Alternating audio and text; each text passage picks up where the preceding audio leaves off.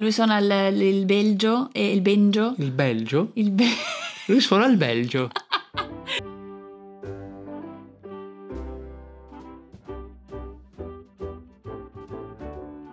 Ciao a tutti e benvenuti a un episodio speciale di Scoppia Volpi, il podcast che vi raccontava la mostra del cinema di Venezia e Ma oggi oggi ci porti dove? a Hollywood, al Hollywood. Dolby Theater, credo si di... Tengano ancora, ancora lì? lì. Al Kodak Theater. Kodak, Mm. Kodak Dolby forse. Attenzione, subito, prima disinformazione, insomma, siamo qui per parlarvi della notte degli Oscar. Sì, mm, domenica La sera. notte forse per te è più importante dell'anno. Beh, eh, Un po' come per me il giorno dell'Assa del Fantacalcio. Ma non lo so, boh, dici di sì. È il giorno più bello dell'anno. Ok, no, per me è Natale, il giorno più bello dell'anno. Più della notte degli Oscar. Dopo viene la notte Non degli sei una vera Oscar. appassionata di cinema, chiudiamo qui questo podcast. No, allora, quando ero piccola, diciamo che è passato del tempo da quando si entrava due ore dopo a scuola, alle superiori, perché la sera si faceva il pigiama party con la notte degli Oscar. No, io non conosco. ricordi? Tu mi hai, mi hai rotto le balle perché ti ho raccontato che una volta sono uscito prima da scuola in prima superiore per andare al pub a vedere la semifinale del mondiale per club Milan Urava Red Diamonds. No, perché io trovo assurdo che uno esca prima da scuola per andare al pub a 14 Da anni.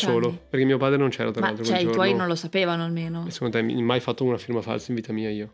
Cioè, tu, i tuoi sapevano e andavi al pub a Beh, vedere. non saltavo mai scuola, ero, ero il primo della classe, potevo una volta andarmi a vedere il Milan che c'era la semifinale del mondiale per club o no? Quindi c'erano alle 11 di mattina 12 omoni con una birra all'Irish E io con la maglia del Milan di. Pirlo. Vabbè, ok. Non vedo dove sia il problema. Eh, io invece Comunque- non saltavo, scuola, cioè saltavo scuola eh, alla mattina del lunedì per- perché alla sera c'era la notte degli Oscar, sbocciavamo ogni, eh, ogni premio. eh, mi ricordo che era l'anno di Stanley Tucci, avevamo tutta la, la maglia con scritto Viva Stanley. Eh, No, era, era un evento. bellissimo. E devo dire che dopo mi hai iniziato questa tradizione, anch'io ormai sono quasi boh, 8-9 anni, Che guardiamo la notte degli che Oscar. guardiamo la notte degli Oscar insieme, che Quindi- finisce tardi, verso le 6 di mattina, e dove vengono premiati tutti diciamo, i migliori film dell'anno. Quest'anno, grande novità, torna dopo... Torna il presentatore, anzi le presentatrici, ci sarà un trio di comiche che sono Regina Hall, Amy Schumer e Wanda Sykes. Sono dopo... tre comiche donne e di cui due nere, quindi forse Hollywood vuole provare a cambiare qualcosa. Non o vuole solo so, lavarsi l'immagine, chi lo sa, non lo sappiamo. Probabilmente. E vabbè, non stiamo qui a spiegarvi come funzionano gli Oscar, chi li dà, vabbè, quello insomma leggetelo su Wikipedia. Eh, No, vabbè, diciamolo, La Oscar- giuria. La, la giuria degli Oscar è composta dall'Academy, I thank you Academy for... Academy of Motion Pictures Arts and Science e sono circa 6.000 iscritti. Tra cui so che c'è Tom Hanks. Ok, quindi conosciamo Tom Hanks, prima o poi faremo un'intervista a lui allora. E vabbè, quindi quest'anno stavamo dicendo tornano le presentatrici, che era da 4 anni che non c'era un presentatore, l'ultimo era stato Jimmy Kimmel nel 2018, nel 2019 doveva esserci Kevin Hart, che era stato però sospeso poco prima per, diciamo, dei tweet eh, omofobi, mi pare. Sì, e, e quindi poi c'era stata questa a decisione Hollywood, di... eh, quando ti tagliano, ti tagliano. E poi per due anni non c'è stato nessuno, e poi c'è stato il Covid. E ecco, quest'anno tornano. Tornano le- invece le vere e proprie presentatrici. Presentatore più bello che ti, cioè, più- che ti è piaciuto di più negli ultimi anni? Non so, diciamo che nessuno era a livello di Amadeus.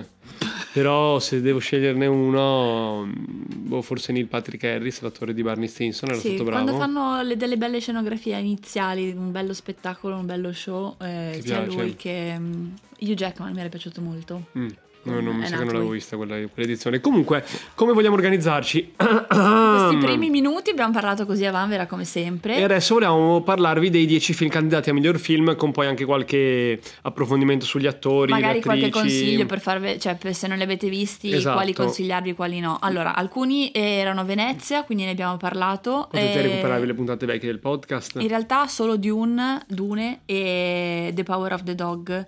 Eh, Che non abbiamo visto però Che non abbiamo Quindi visto. niente, scherzo. Vabbè no, la puntata di Dune potete recuperarvi e per la categoria migliori film stranieri è stata La mano di Dio che rappresenta l'Italia. Purtroppo, non so se purtroppo per fortuna ormai l'Italia all'estero e soprattutto agli Oscar viene rappresentata solo da Paolo Sorrentino. Eh, speriamo. Cioè, l'unica nostra Aspetti- se espressione. aspetti un po', ci Ah, vado sarai io, tu. Eh cioè. beh, magari, non vedo l'ora.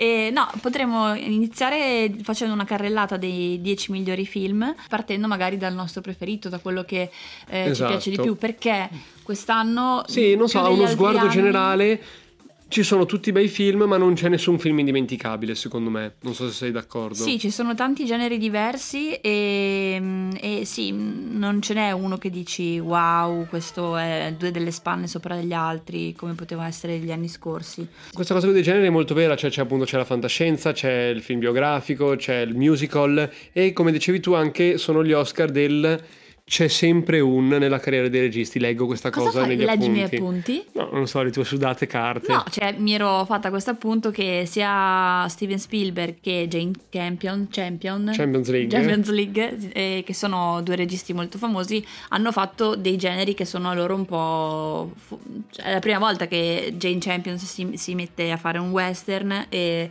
Steven Spielberg fa un musical.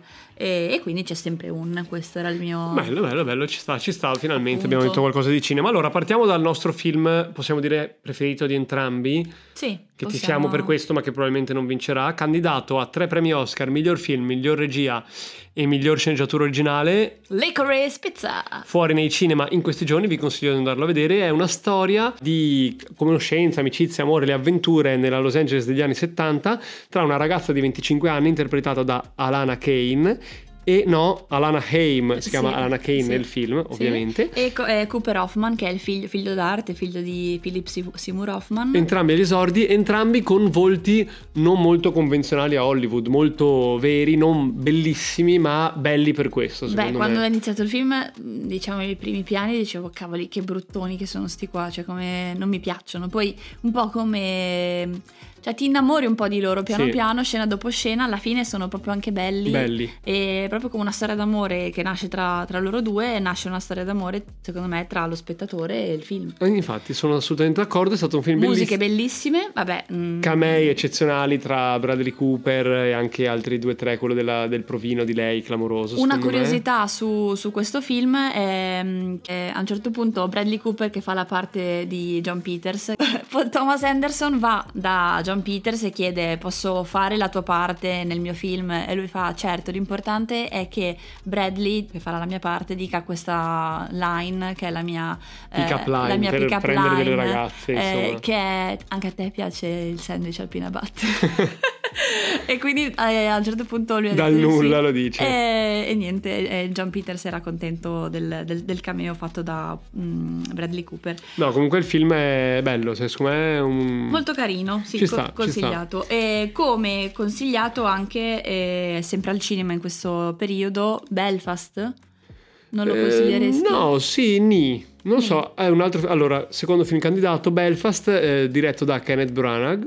Kenneth Branagh. Kenneth Branagh, a cui tu alle superiori avevi scritto una lettera, Io se non sbaglio. voglio fare una petizione perché tu la smetta di prendermi in giro durante queste, queste puntate. No, ma racconta pure. No, eh, a un certo punto parlando di Kenneth Branagh, la mia amica Martina mi ha ricordato che noi abbiamo mandato una lettera, una email al Sir Kenneth Branagh. Un- un'email o una lettera No, imbustata? un'email, no, Ok. no, un'email eh, al suo indirizzo tipo www, no, eh, kenneth.branagh chiocciola Ok. gmail.com e per ringraziarlo dei suoi servigi nell'averci fatto apprendere Il teatro inglese. Shakespeare, Shakespeare. in tutti i suoi film, perché noi durante le ore di inglese guardavamo i suoi film. E anche questo film Belfast è molto teatrale, possiamo dirlo, è ambientato appunto a Belfast, nell'Irlanda del Nord, negli anni del conflitto tra cattolici e protestanti. È un po' autobiografico, È, è autobiografico, c'è la storia del bambino, è lui il bambino, Sì. è eh, in bianco e nero. È interessante per certe scelte, ma secondo me è un po' troppo all'acqua di rose, comunque molto cinematografico, c'è la strada, sembra un set, non va mai a fondo dei personaggi, queste inquadrature molto costruite, queste storie, non, non è molto vero questo, anche, anche le scene di, di guerriglia sono f- molto finte, Sì, molto e costruite. esci dici, vabbè, mm, lui cosa mi voleva raccontare? Eh, probabilmente voleva raccontarti la storia vista dalle- dalle, mm, da- dagli occhi di un Di un bambino. quindi anche E quindi è tutto un po' un gioco, è tutto un po' anche delle cose, delle inquadrature, non so, a un certo punto muore un personaggio e le inquadrature sono dal basso perché tu guai- vedi questo prete che ti, Sì, che sì. ti- ti fa paura e, e- e ti incute un Mamma po' di mia, timore. terribile lui. E- E poi ci sono dei, i nonni molto belli. Beh, comunque diciamo, eh, attori molto bravi, eh, la storia un po' forse volutamente lasciata, lasciata ai margini. Quindi Belfast. Belfast, secondo film, anche lui ha diverse nomination peraltro, mm, quindi insomma, e dicono che potrebbe essere, cioè non il favorito alla vittoria, ma uno dei favoriti. Ok. Il grande favorito, film con più nomination di tutti, ne ha 13 addirittura se non sbaglio. È The Power of the Dog. The Power of the Dog che ha vinto eh, a Venezia miglior regia con Jane Champion, candidata lei a miglior regista e poi a miglior film ha tipo 3-4 attori candidati, sceneggiatura, tutto. Lo trovate su Netflix. Ma è uno di quei film che quando lo consiglia qualcuno, comunque quando vedi magari vince l'Oscar, tutti dicono cazzo gli Oscar fanno questi film barbosi, però in realtà se uno lo guarda con attenzione è interessante perché è un western però molto atipico che racconta più che altro diciamo una storia di... ehm, eh, domi- dominio psicologico possiamo dire mol- in maniera molto sottile e molto eh, d'impatto secondo sì, me è violenza psicologica. violenza psicologica. Eh, il protagonista è Benedict Cumberbatch con anche ehm, Gwyneth, no? Kirsten, Kirsten Dunst. Dunst. E, no, e sono tutti candidati gli attori. Sono tutti molto bravi. Secondo me la cosa figa ci sono delle inquadrature pazzesche che sembrano proprio dei quadri, cioè dei quadri. Vabbè, perché lei è dei- molto brava. Però eh, leggevo anche una recensione. No, parli- facciamo parlare delle persone che ne sanno No, più di le- noi. perché leggevo che effettivamente, essendo basato sul libro e ambientato in Montana negli anni 20, ci sono tutti questi campi lunghi, questi momenti un po' di meditazione, e che sembra un po' che lo sguardo della regista si sia un po' incantato a un certo punto. Però forse anche la- lo lascia volentieri, cioè perché comunque viene molto lasciato intendere, cioè non ci sono mai scene di, non lo so, ehm, lui che bastona lei. No, è molto in- interiore. È molto interiore, molto psicologico, molto introspettivo e anche però È poetico. Cioè, è, fa- è poetico. molto cioè, pi- piuttosto da questo punto di vista perché tipo la scena di lui che cosa fa Suona Fi- il- suona la chitarra cosa fa No, fischia lui, fischia Lui suona il, il belgio e il benjo. il Belgio Il, be-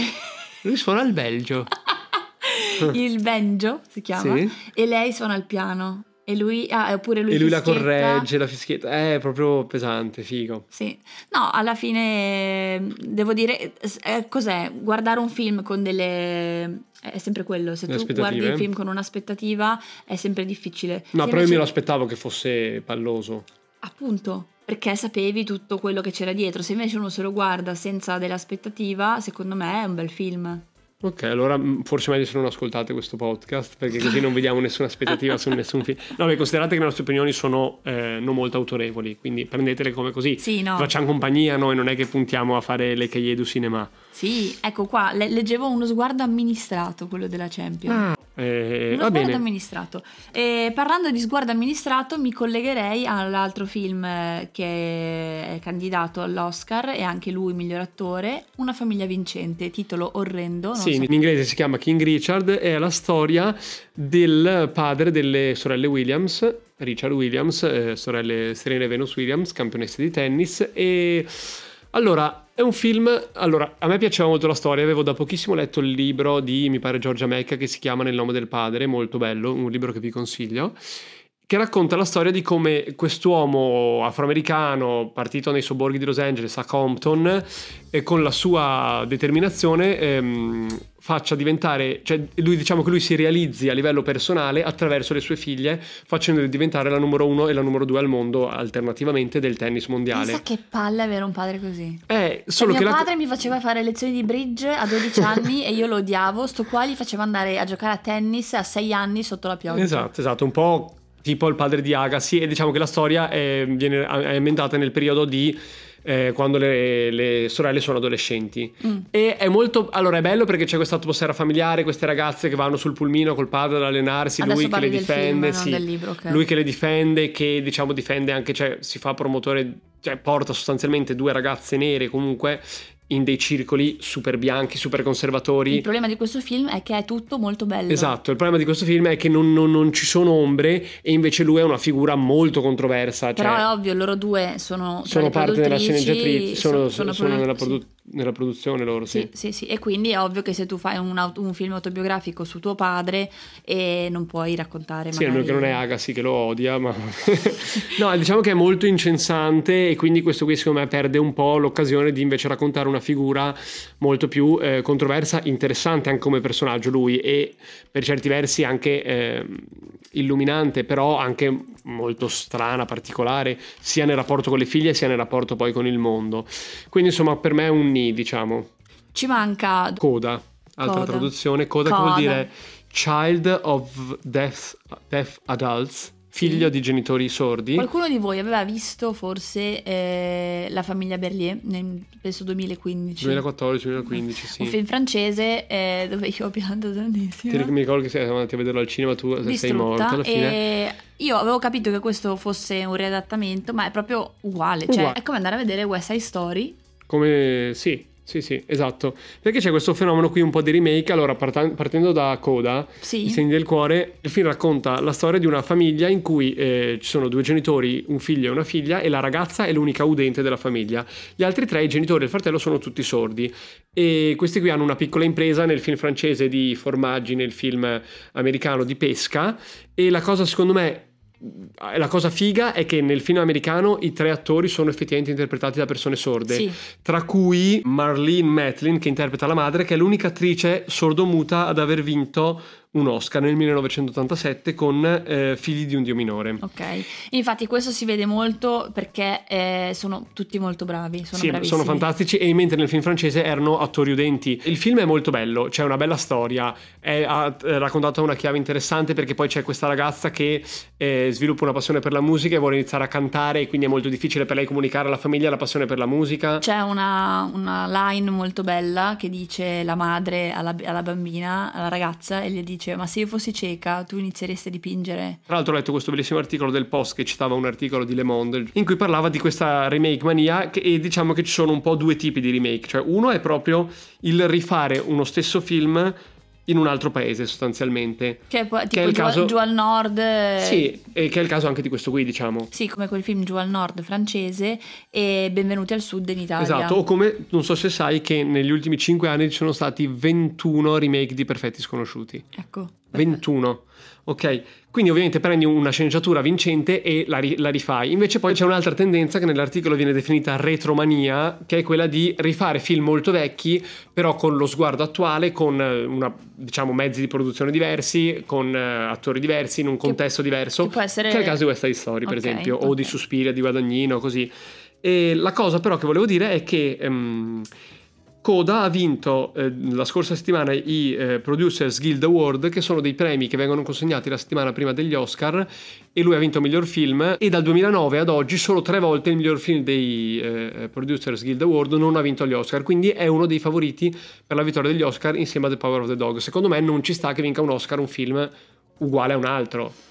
Sì, un po' questo. C'è un po' una paraculata, secondo me. Sì, sì. Però vabbè, a questo punto forse mi collegherei e parlerei di West Side Story. Sì, West Side Story, eh, dopo il musical del 57, il film eh, originale del 61 aveva vinto già 10 Oscar, tra cui miglior regia. Lui perché l'ha fatto? Cioè, mh, tutti gli hanno chiesto perché hai fatto West Side Story? E diciamo che eh, Spielberg aveva voglia di farlo e quindi lo ha fatto. Cioè, non è stata un'operazione, diciamo, produttiva. Appunto, come dicevi tu, è più politico secondo me perché c'è tutto il discorso di Trump, eh, se vogliamo leggerla in Sì, quel perché modo. parla molto di inclusione, di Ci sono degli attori giovani di origine ispanica reale, perché nel 61 eh, i ragazzi ispanici erano dei ragazzi caucasici dipinti. Beh, pensa a te. Dipinti. È cambiato per fortuna. E, e poi eh, c'è questo personaggio in- interessante che è transessuale, quindi ci sono delle- degli spunti più moderni. La cosa interessante secondo me è anche il ruolo di Rita Moreno, che nel 1961 era l'attrice che faceva Anita, donna portoricana, quella che fa I want to be in America, ok? E, e lo lo- la rendi la moglie del droghiere, quindi il ruolo diciamo di pacere, il ruolo un po' centrale tra le due band diventa un ruolo femminile portoricano e quindi anche quello è, è- è un- è uno svecchiare la sceneggiatura ed è fare un pensiero nuovo secondo me. Quindi a me il film è piaciuto perché quando l'ho guardato ho proprio pensato, cazzo, ma è uguale all'altro.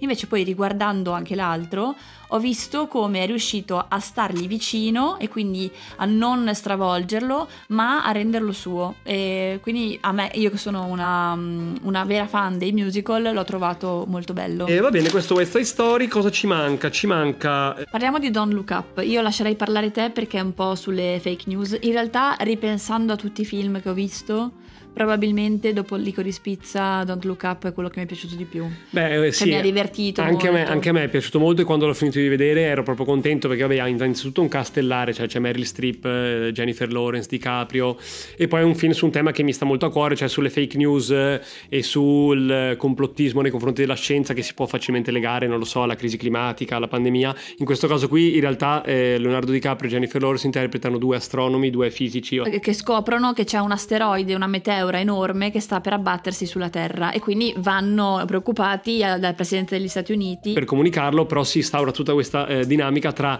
chi ci crede e chi invece, tra cui il presidente degli Stati Uniti che è Meryl Streep, che è un po' un Trump, diciamo. Che non ci crede o che comunque vuole, ne- vuole negarlo perché ci sono le elezioni di medaglia. Sì, perché esatto, cioè non viene molto sottovalutato e da qui eh, lo slogan Don't look up, don't look up, don't look up, tipo Trump quando cantava Build That Wall. E, e quindi insomma diciamo che è un film che ehm, è figo perché è scritto molto bene, Adam McKay, il regista, è uno sceneggiatore di altissimo livello, mi dicevi anche tu che ha fatto delle cose... Sì, faceva Saturday Night Live e poi ci sono, dei, Vice. ci sono dei dettagli, mh, scri- cioè delle cose scritte molto bene e tutto se si analizza anche appunto il retro perché lui è è uno che gli piacciono molto gli easter egg, cioè a un certo punto c'è una scena dove si vede un cinema e c'è un cartellone pubblicitario di, di questo poster con una donna vestita bene e il titolo del film è Secretly Poor. Esatto. Cioè, eh, ci sono delle, delle- delle genialate e le due critiche che sono state Sì. fatte sono appunto una, il castellare eh, probabilmente ha sacrificato qualche personaggio che è scritto un po' peggio o gestito un po' peggio, secondo me Timothy Chalamet è um, scritto un po' così. E, E poi secondo me l'altra che appunto è un film che come detto quando l'ho finito di vedere ero molto contento perché dicevo guarda come sono stati proprio cioè sbeffeggiati e messi alla berlina i, i complottisti. Però proprio per questo è un film che ti fa sentire molto bene ti fa sentire molto intelligente quasi supponente perché che è poi un atteggiamento che molti in parte anche giustamente hanno nei confronti di questi qui che credono nei complotti, non credono nella crisi climatica e tutte queste cagate qui, che però ovviamente a volte ehm, è quasi controproducente, o comunque sì ti fa star bene, ma non, non è che poi questo cambi qualcosa. ti fa sentire meno colpevole degli altri. Esatto, e ti fa dire guarda io ne so più del Presidente degli Stati Uniti d'America e se, non è colpa mia se il mondo va male, ecco. Sì. Però in generale comunque è un film che ti guardi volentieri, è su Netflix e sì dai, lo consigliamo. E per finire, Ce ne mancano allora, due? La fiera No, tre? La Fiera delle Illusioni, eh, Ah, sì. che ha sicuramente anche lì un cast molto molto stellare. Anche Bradley lì. Cooper, Kate Blanchett. Sempre Kate Blanchett anche, anche in questo, una fotografia molto curata, è anche questo un remake, eh, tra Sì, l'altro, un di un remake film degli anni tratto- 40, tratto da un film, da un libro. È abbastanza strano come storia, però Sì, è carino. ambientato negli anni 40, 40, 50. sì, è la storia di questo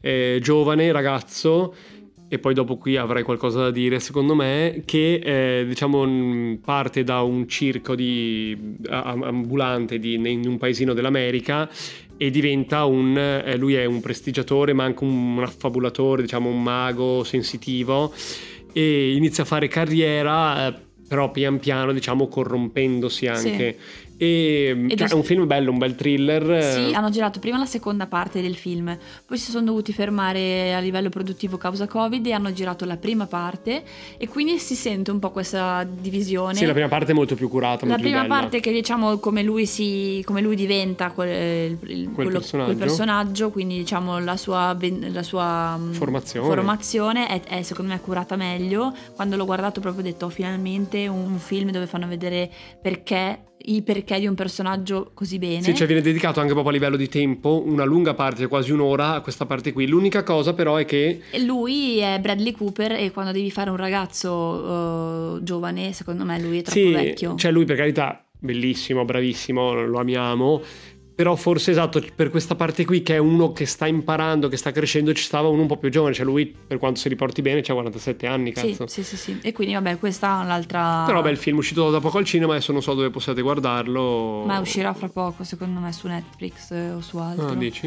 E Eh, poi, poi- Dune, vabbè, Dune, di Dune, Dune, se ne è parlato tanto, abbiamo fatto Abbiamo una fatto una puntata del podcast. Io non mi ricordo niente perché l'ho visto una vita fa. Mi ricordo appunto eh, bellissimo a livello di e immagini, ancora un po' devi ingranare nella trama perché comunque è il primo capitolo di una lunga saga. Io l'ho riguardato eh, con mia mamma al cinema fatta?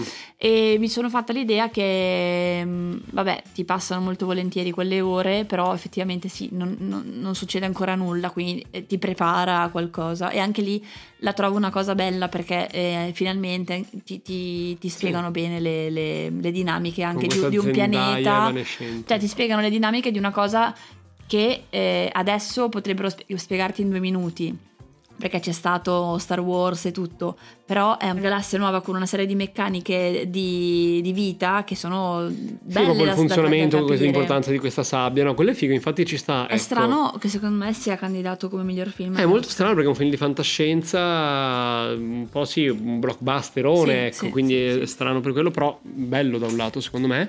Ultimo film finito di vedere poco Pochi fa, minuti fa. Mezz'ora fa, cioè quando abbiamo iniziato la puntata. E... Drive My Car ci mancava solo quello, quindi abbiamo detto prima di, di registrare... Visto che siamo persone serie, è un film giapponese che è candidato sia a miglior film sia a miglior film straniero e che quindi sogna l'exploit alla Parasite che era il film invece coreano che aveva vinto sia miglior film straniero sia miglior film. Ha vinto come miglior sceneggiatura eh, a, Cannes. a Cannes.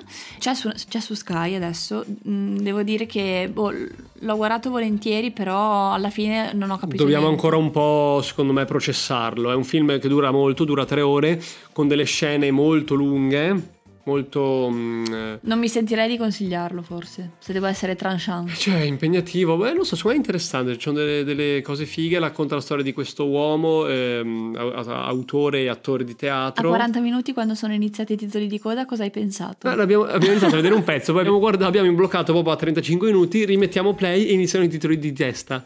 Abbiamo detto, boh, ok... Però, no, non so, come possiamo... Vabbè, Cosa possiamo dire di questo film? Niente. Eh, possiamo dire che ha delle, delle, scene molto lunghe, molto curate. E... Eh, racconta la storia, diciamo, del mm, rapporto di questo uomo con il dolore e con la vita, ma non in maniera pesante, in maniera molto giapponese. Mamma mia, sto qua mm. gli capitano, nelle prime 40 minuti gli capitano solo dei disastri, lui serafico, zen. Cioè entra in casa, scopre una roba, esce, si fuma una sigaretta, va a e prendere la sua macchina, si fa i suoi giri in macchina. Esatto, poi la cosa che lui guida quest'auto, che tra l'altro in Giappone si guida a destra, non lo sapevo anche se non è mai stato dominio britannico. Lui guida questa Saab che ha ancora il volante a sinistra perché è europea e mentre guida la macchina si eh, ripete, ehm, ripete le battute ripete sì. le battute di teatro. Boh non lo so no anzi io in realtà vorrei che voi lo guardaste sarebbe bello se quando saremo insomma un podcast famoso che voi lo guardaste e ci diceste cosa ne pensate. Va bene. Così ci, ci svincoliamo così da questa cosa. Come mm, ultima e... cosa che volevo dire allora volevi eh... dire qualcosa sugli attori? sì volevo dire eh, abbiamo guardato anche ehm, ah, esatto. a proposito dei Riccardo. Bean de Riccardo su Amazon. Che è su Prime perché ci sembrava assurdo assurdo c'erano il miglior attore protagonista Javier Bardem, miglior attrice eh, Nicole Kidman, miglior attore non protagonista eh, J.K. Simmons, quello di Whiplash, Whiplash il pelato. E, e però non detto, era candidato al miglior film. Ma scusa, eh, che film è? Io l'ho guardato, mi è piaciuto tantissimo, poi ho letto una recensione che diceva vi è piaciuto, volete vedere Being the Ricardos? Non fatelo se non siete americani e non avete più di 70 anni. E allora ho detto... Il tuo target. Forse no. sono sbagliata io? Boh, probabilmente. No, in realtà è un film figo molto bello secondo racconta me. la storia di una settimana in particolare di, questo, eh, di questa coppia di, di, attori famosi che sono Lucy Ball e suo, suo, marito che avevano una sitcom negli anni 50 prodotta da CBS e, e, niente c'è un problema a livello politico perché lei viene, viene accusata, di, essere, di essere una comunista. c'è quindi... un problema sia a livello politico sia poi personale cioè si intrecciano le vicende personali e politiche. Però è bello perché è uno di quei film girati su un set, quindi sì. vedi il set televisivo. Poi loro sono, lei, lei è bravissima. Loro sono Kidman, molto bravi, anche, poi molto, no è proprio bello. A me è piaciuto Guardatelo. e tra l'altro una, un easter egg se vogliamo è che eh, in Licorice Pizza Gary, che fa l'attore, anche lui un ragazzo attore, attore prodigio diciamo, eh, fa uno spettacolo teatrale con questa Lucy Doolittle eh, per fare pubblicità al film a cui ha partecipato. Questa Lucy Doolittle è in eh, realtà realtà Lucy Ball, cioè hanno Paul Thomas Anderson ha preso spunto da tanti personaggi reali e gli ha cambiato un po' i nomi. Tra Eh, cui... Che è quella che fa Nicole Kidman nel film. Eh, esatto, Lucy Ball è Nicole Kidman in Being the Ricardos, quindi c'è questo dialogo tra questi due film. Allora, rivedendo un po' gli attori, diciamo gli attori solo protagonisti, i candidati ehm, attori mm, maschili, miglior attore, sono eh, Benedict Cumberbatch per Power of the Dog, Javier Bardem, Denzel Washington per il Macbeth che non abbiamo visto, quindi sospendiamo il giudizio, Will Smith per King Richard e quello per cui tifiamo, possiamo dire, Andrew Garfield. Andrew Garfield in Tic Tic Boom, un musical anche questo che c'è su Netflix, bellissimo. Da- questo guarda- guardatelo, se non vi piacciono, anche se non vi piacciono i musical, secondo Sì, me non diciamo altro, lui bravissimo. guardate Tic Tic Boom. E E- invece per l'attrice protagonista non saprei chi... È dura perché c'è Nicole Kidman che è molto brava, però poi c'è Penelope Cruz per Mothers Parallelas che potete andare ad ascoltare la recensione su Scoppia Volpi, Poi c'è eh, Kristen Stewart per Spencer che non abbiamo visto. Che potrebbe abbiamo essere una favorita. Che è un film brutto, però lei è molto brava. Sì, E Olivia Colman per Lost Daughter, altro di cui abbiamo parlato ne abbiamo Scoppia parlato Volpi. di Scoppiavolpi. E Jessica Chastain per gli occhi di Tammy Faye che non abbiamo visto, quindi su questo non sappiamo molto dare un'opinione. E- E ultima cosa vorremmo parlare brevissimamente di film di animazione. C'è questo Flea che è un film candidato sia a miglior film di animazione sia a miglior documentario che dicono sia pazzesco, che c'è al cinema in questi giorni ma non siamo riusciti ad andare a vedere, quindi andremo. E, però invece possiamo consigliarvi sicuramente... Tutti gli altri abbiamo visti e Ci tra sono i tre film Disney Pixar classici. c'è Encanto, c'è E Rai e l'ultimo drago. Rai e l'ultimo drago che è su Disney Plus e, e, e poi Lu- Luca. Luca. E, che, insomma sono tutti carini ma Dimenticabili. non secondo me. eccezionali a parte Luca forse. Invece molto figo. E invece assolutamente I Mitchell contro le macchine che lo trovate su Netflix, lo consigliamo e racconta la storia di una famiglia normale strampalata Un'intelligenza artificiale prende possesso del mondo. e loro si trovano a dover salvare il mondo e sono una madre, un padre, una ragazza un po' stramba che deve andare al college e che non, si trova, non si trova bene nella sua realtà e suo fratello che invece Eh, è più piccolo. drogato di dinosauri. Esatto, esatto. E, e no, mh, è, è fatto, non, è il classico cartone disegnato alla Pixar, è- ha, ha un tipo di, di animazione, particolare. E poi anche è divertentissimo, bello, E noi ci geniale. siamo scompisciati dalle risate. Geniale. Mm. E speriamo vinca quello se non Flea. Eh, beh, Siamo insomma- andati anche un po' lunghi, vabbè, Sì, sì, eh, però dai, vabbè. Ci sentiamo, secondo me, dopo gli Oscar vorremmo fare una puntatina Ma sì, dai, perché no, di vediamo. Recap e sicuramente faremo qualche, qualche contenuto su Instagram durante Ah. gli Oscar per, per vedere chi, chi ti fate voi, che cosa avete visto. Ah, sì, esatto. E niente. mm, Seguiteci su Instagram, eh, Scoppia Volpi. Ah sì, mi ero segnato un ultimo appunto qui. Dimmi. J.K. Simmons, American Marescotti. Non so se siete d'accordo, non so se conosciate questi due attori, provate ad andarvi a vedere e sarete d'accordo. Va bene, ti ringrazio perché hai sempre delle, delle opinioni così, Va bene, un po' così. va bene ragazzi, grazie, a presto. Grazie dell'ascolto, ciao. Ciao.